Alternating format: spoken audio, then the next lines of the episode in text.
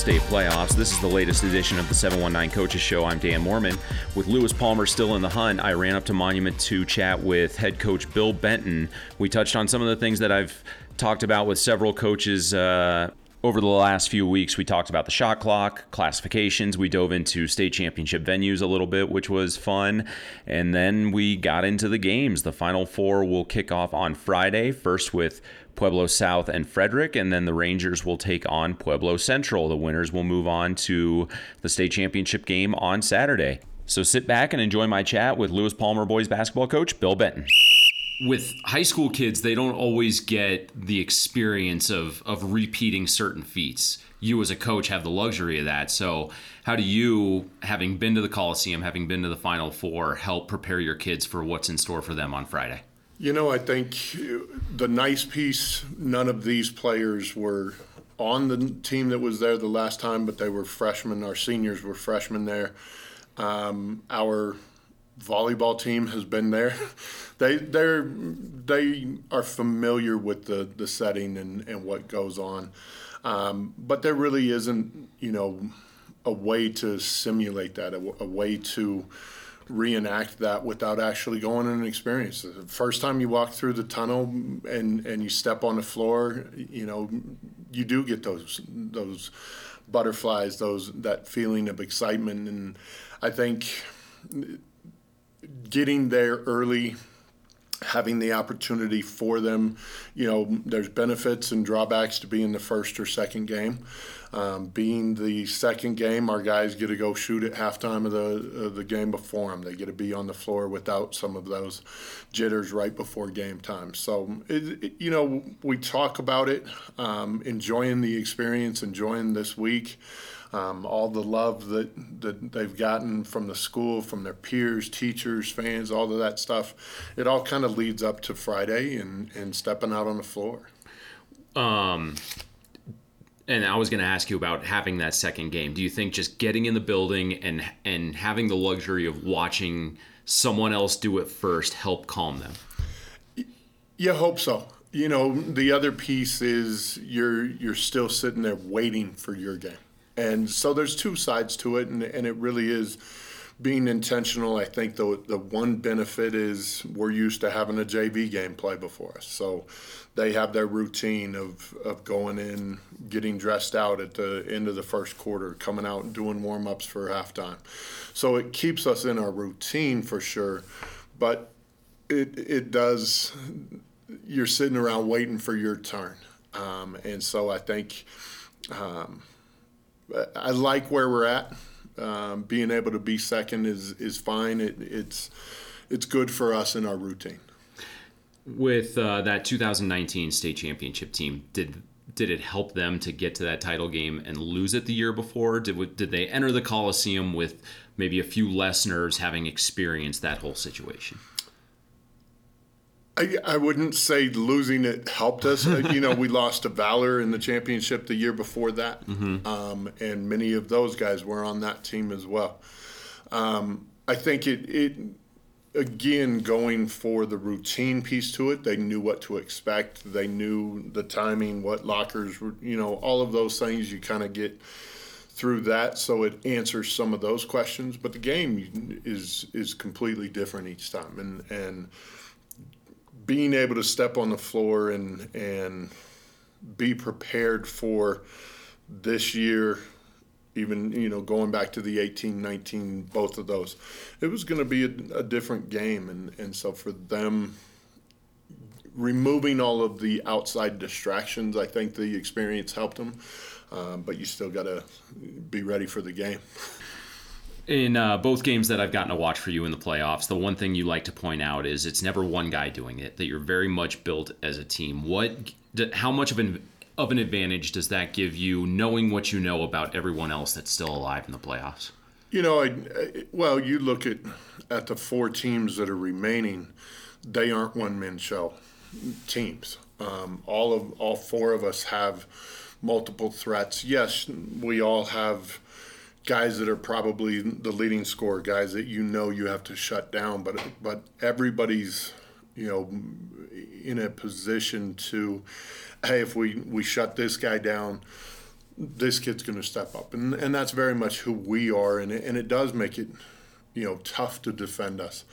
Um, you know, Cohen's had some some great games because the focus has gone towards Cam or gone towards Brady, and and you know Connor's been able to to step up.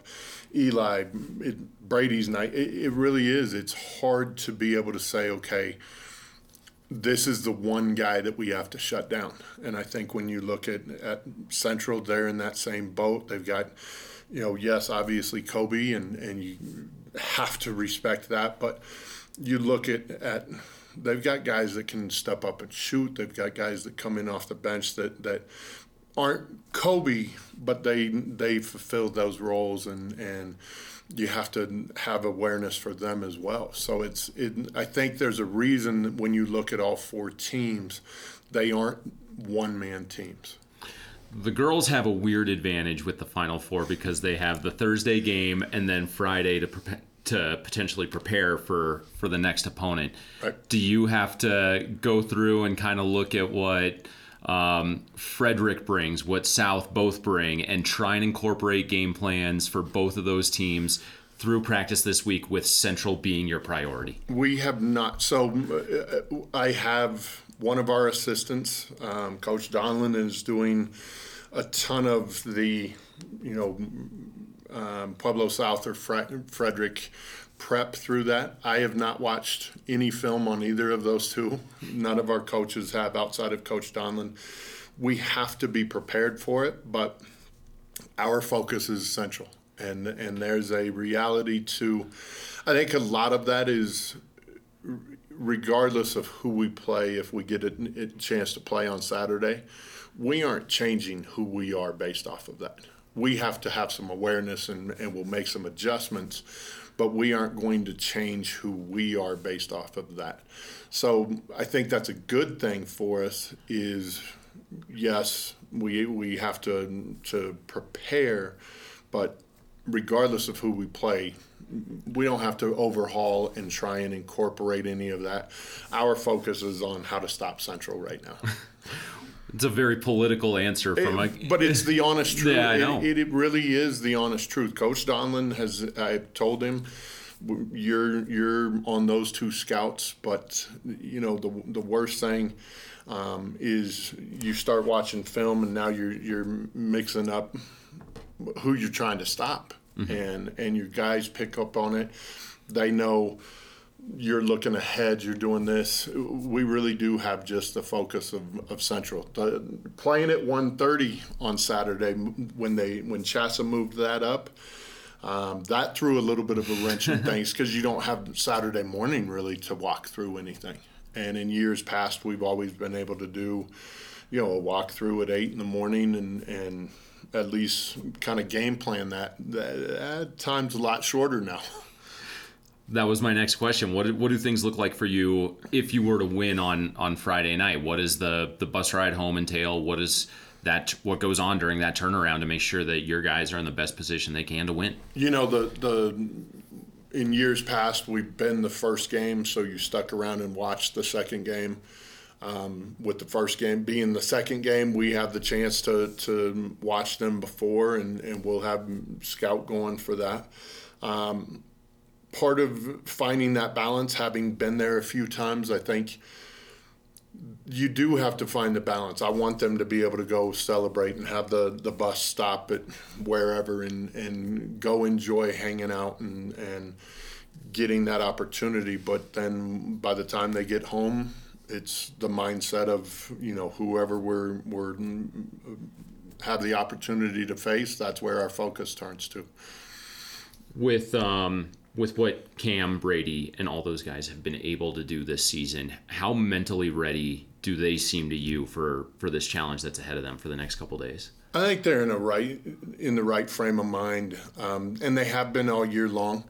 Um, a balance of of fun, a balance of focus. When we talk about hitting the baseline and whatnot, they're locked in and they're ready for whatever the next drill is or whatever we're doing in between during water breaks. You know, they're having fun. They're clowning on each other, clowning on us as coaches, and, and it's a it's a great balance for it. They're all very locked in, and and you you've been around our program long enough to you know Friday night's the most important game of the season. That doesn't matter whether that's first game of the season, whether it's January 11th or, or whatever it is. We we have that approach, and and they really do buy into that. So, what this is going to be game 27. They've done that 26 other times this year of finding that ability to lock in. And I know that you've worked hard to make that really a part of the culture. Is that something that these guys picked up from, you know, the team two years ago, three years ago, four years ago? It is. Um, you know, it, it, this is not something new to us. Um, we don't circle anybody. We don't schedule or you know point out on the schedule this game's bigger than the next one. Um, so that that is our focus of each night. This is our task at hand, and and this is how we approach this game and and yeah to to it just so happens that Friday night's the final four but with that same approach on January 11th or or the middle of a Christmas tournament, you have that same mindset. They know that's the expectation, and and they buy in. excuse me, they buy into it, and they lead a lot of that stuff. That's not stuff that now we talk about. They just know it. They hold each other accountable to it. Uh, you said a few minutes ago. I've been around this program now for a few years. You and I have gotten to know each other a little bit one of the funny things to me was after your 2019 win, uh, you have whether it's Denver media guys, Fort Collins, Pueblo.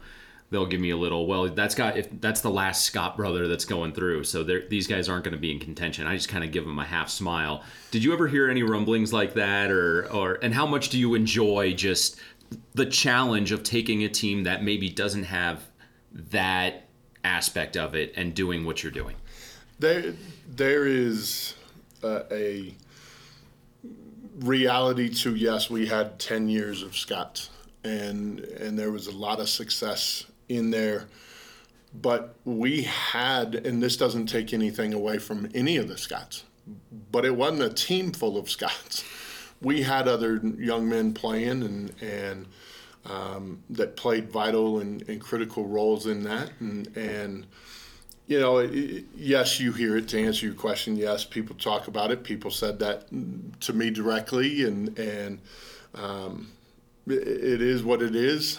Um, but I, I think we've got some Lows, Joneses, Johnsons, Robinsons. We've got Edmondsons, Jelks. We've got every. I mean, there's. It's just a new group of young men, and and they bring their own skill sets they bring their own their own desire to make a name for themselves.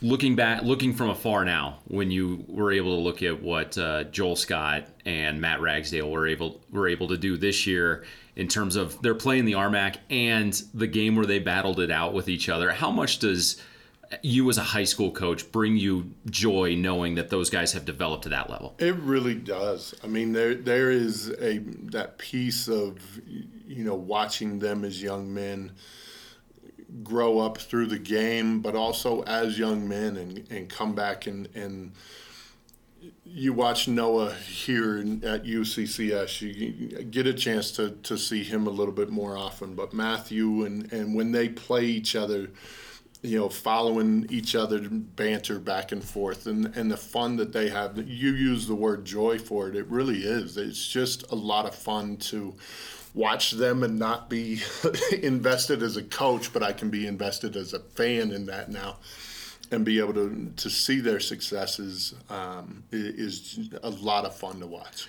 So we'll shift gears and we'll come back maybe to the, the two games that we're going to have, but this is going to be a unique or this is more of a special year, I guess is the the way to say it, because this is going to be the last year that it's just 4A and 5A with the Coliseum.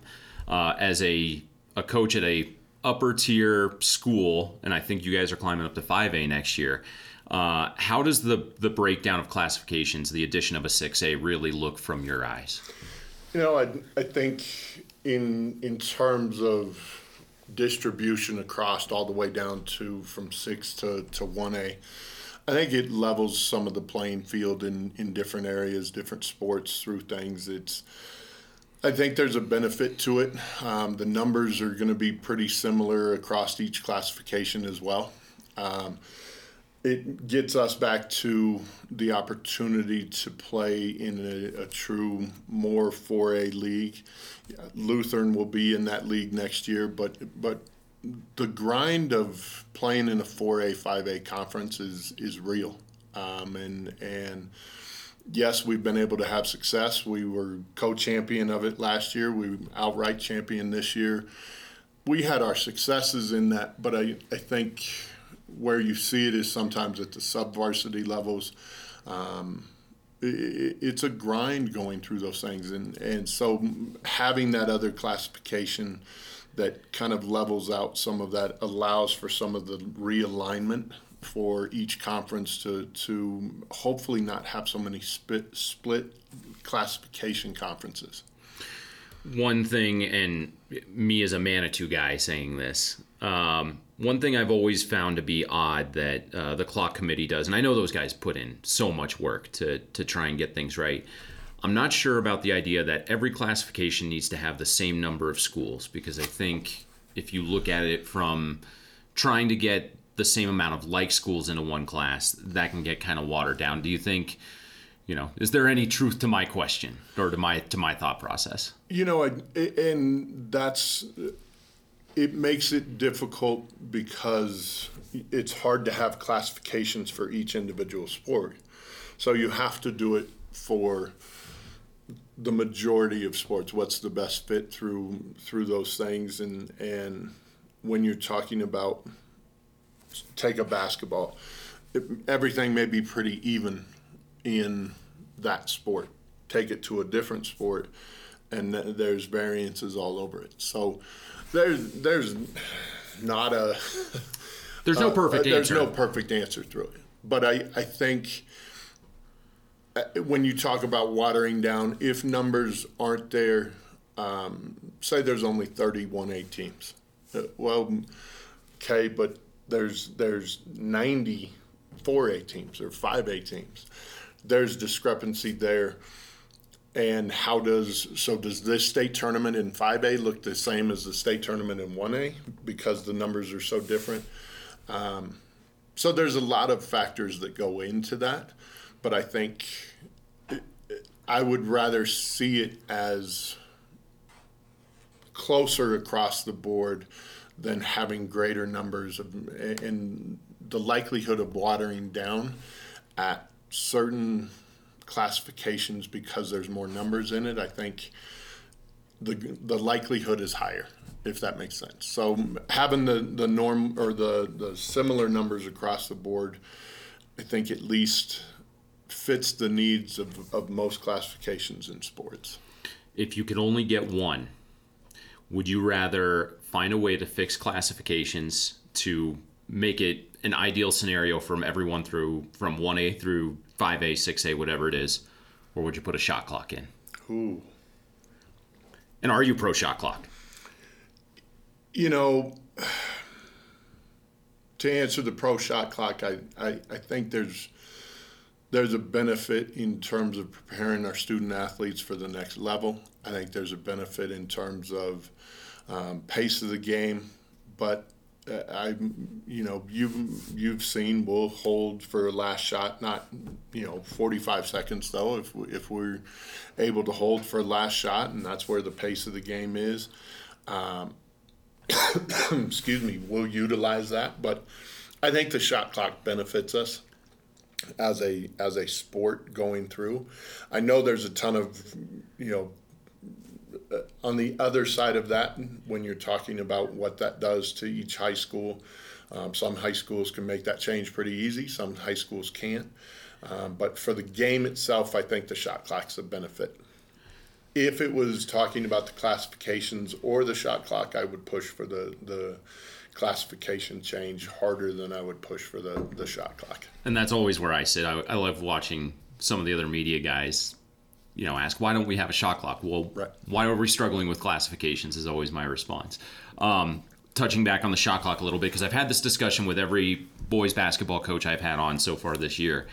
Um, it doesn't seem like a shot clock would affect your team. I I could probably time out every possession from the Falcon game, every possession from the Longmont game, and I would probably struggle to find a time where you held the ball for 35 seconds. So, um, is it a situation where you're trying to make a fix to ben- to or you're adding a shot clock to fix the 1% of games that people will post on Twitter and say this is why? Right. I right. I think I, I don't know that there's a huge glaring need that man everybody's you know you're seeing scores in the in the 20s no because teams are pulling it out or trying to do this or that i, I think it's more um, the pace of the game helping student athletes figure out okay, here's early offense, here's a transition offense. Now you're going into uh, a half court offense and, and figuring it out.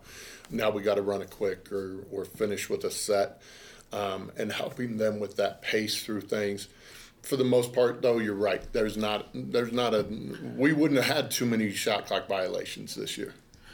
Um, and when you when you get to that upper level of four A, five A teams, I bet at the Coliseum this weekend, I could make the same argument. You could time each possession, you're not going to see too many. So, why does the shot clock discussion get as much traction as it does when looking at the highest level of games that we will see this year? You know, I think, uh, and I'm not sure the exact numbers across the country, but a lot of the country will move to that point. Um, and it is. It's it's the preparation piece for the next level for the student athletes that are going to the next level. I think that you hear that being a a push at times as well. Um, but I'm the the teams that need it probably aren't playing. Yeah, the the teams that would violate the the shot clock all the time um, probably aren't in in that final weekend playing. Um, just because usually when you have to go to that stall game, you're you're doing it because man, we got to slow the game down. This is the only way we can do this. Try and stay in this game, um, and, and, so yeah, I, I would I would say that it's not the biggest concern, but the the general push comes from well, everybody else is doing it, so we need to do it why is that such a why why does Colorado have to be a copycat state in that regard?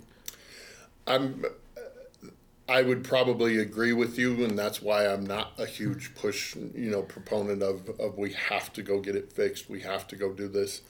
Um, I think when you look at teams that are traveling out of state, playing in some of those other tournaments, and where shot clocks are available or are utilized, it, it is there is a difference to it, even if not having that, you know, take us with that that number of possessions, we would have had a violation this year. But you put that clock up on on top of the backboard, and now it is there, and it becomes a presence. Um, and so you're at eight seconds left. You might score with four seconds left, but you don't see that shot clock up there. Mm-hmm. But with that up there, now all of a sudden we gotta we we have to do something and find that. So I, I think sometimes there's also that push of when teams do go and travel and you play outside those looks, it it makes a difference for it. All right, now looking back into uh, into Friday night, what do the Lewis Palmer Rangers need to do to make sure that they're playing another game on Saturday? You know, handle Pueblo Central's pressure.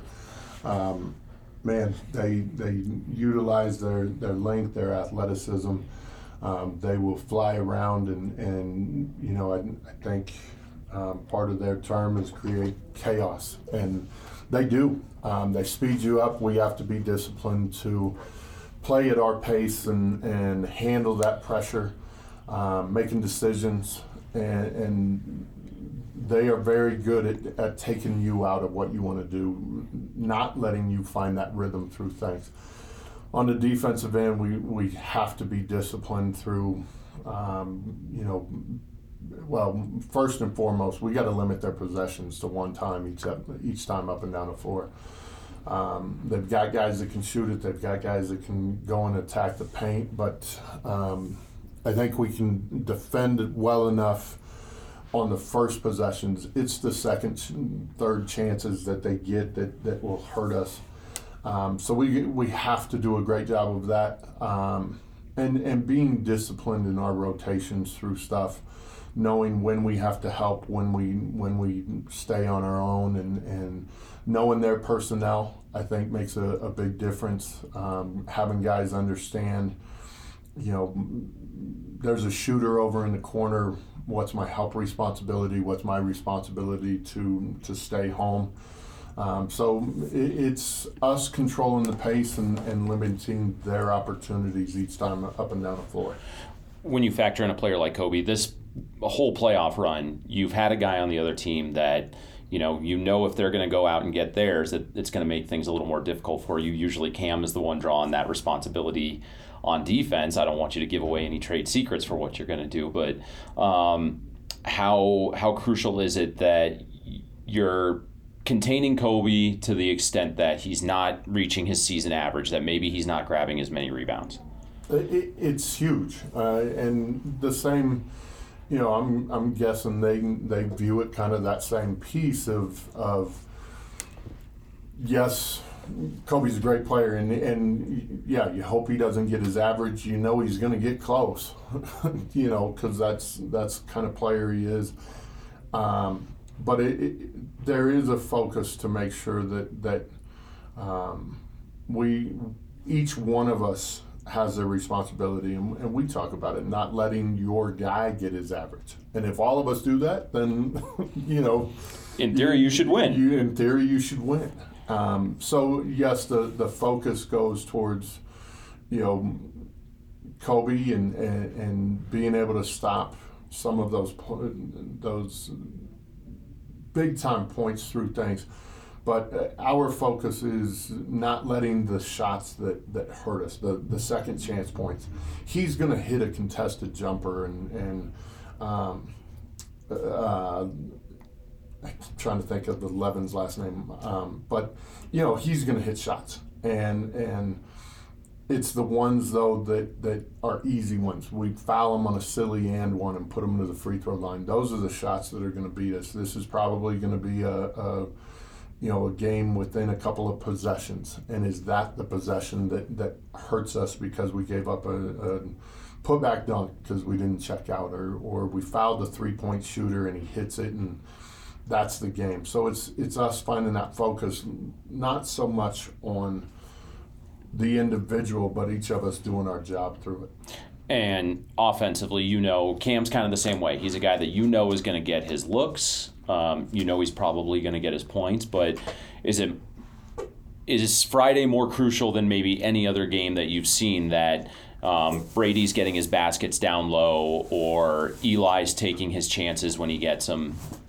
I think it's it, that's one of the things that's been critical for us is is the fact that guys do know, hey, uh, it's my look, and and take that look when you get it. So yes, um, but I think that we've done a great job of that all year. Of, of we don't have rules or parameters in place of who can shoot when and, and who does that. It's it's the expectation of you're out on the floor, you're a threat.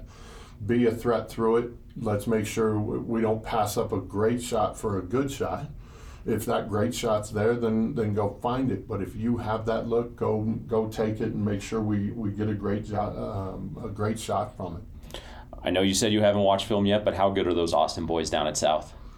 I, you know, through scouting other teams that, that you know watched them play against their academy, watched them play a, a couple of games. Um, they're pretty. that's a talented group. Um, that's and and we were talking about it as coaches. If you are just as a fan, um, man, I, I'll go watch that team because they, they play well, they play hard together. Um, you know, one of the things I admired about them is they walk in, they they handle their business and they walk out. There's not a lot of flash. There's not a lot of show to it. They just come in and, and you know take care of business, turn around and walk out. And and that's I, you know I think we we try and have some of that same mentality of of um, what we do on the floor speaks for itself and and we try and carry ourselves that way.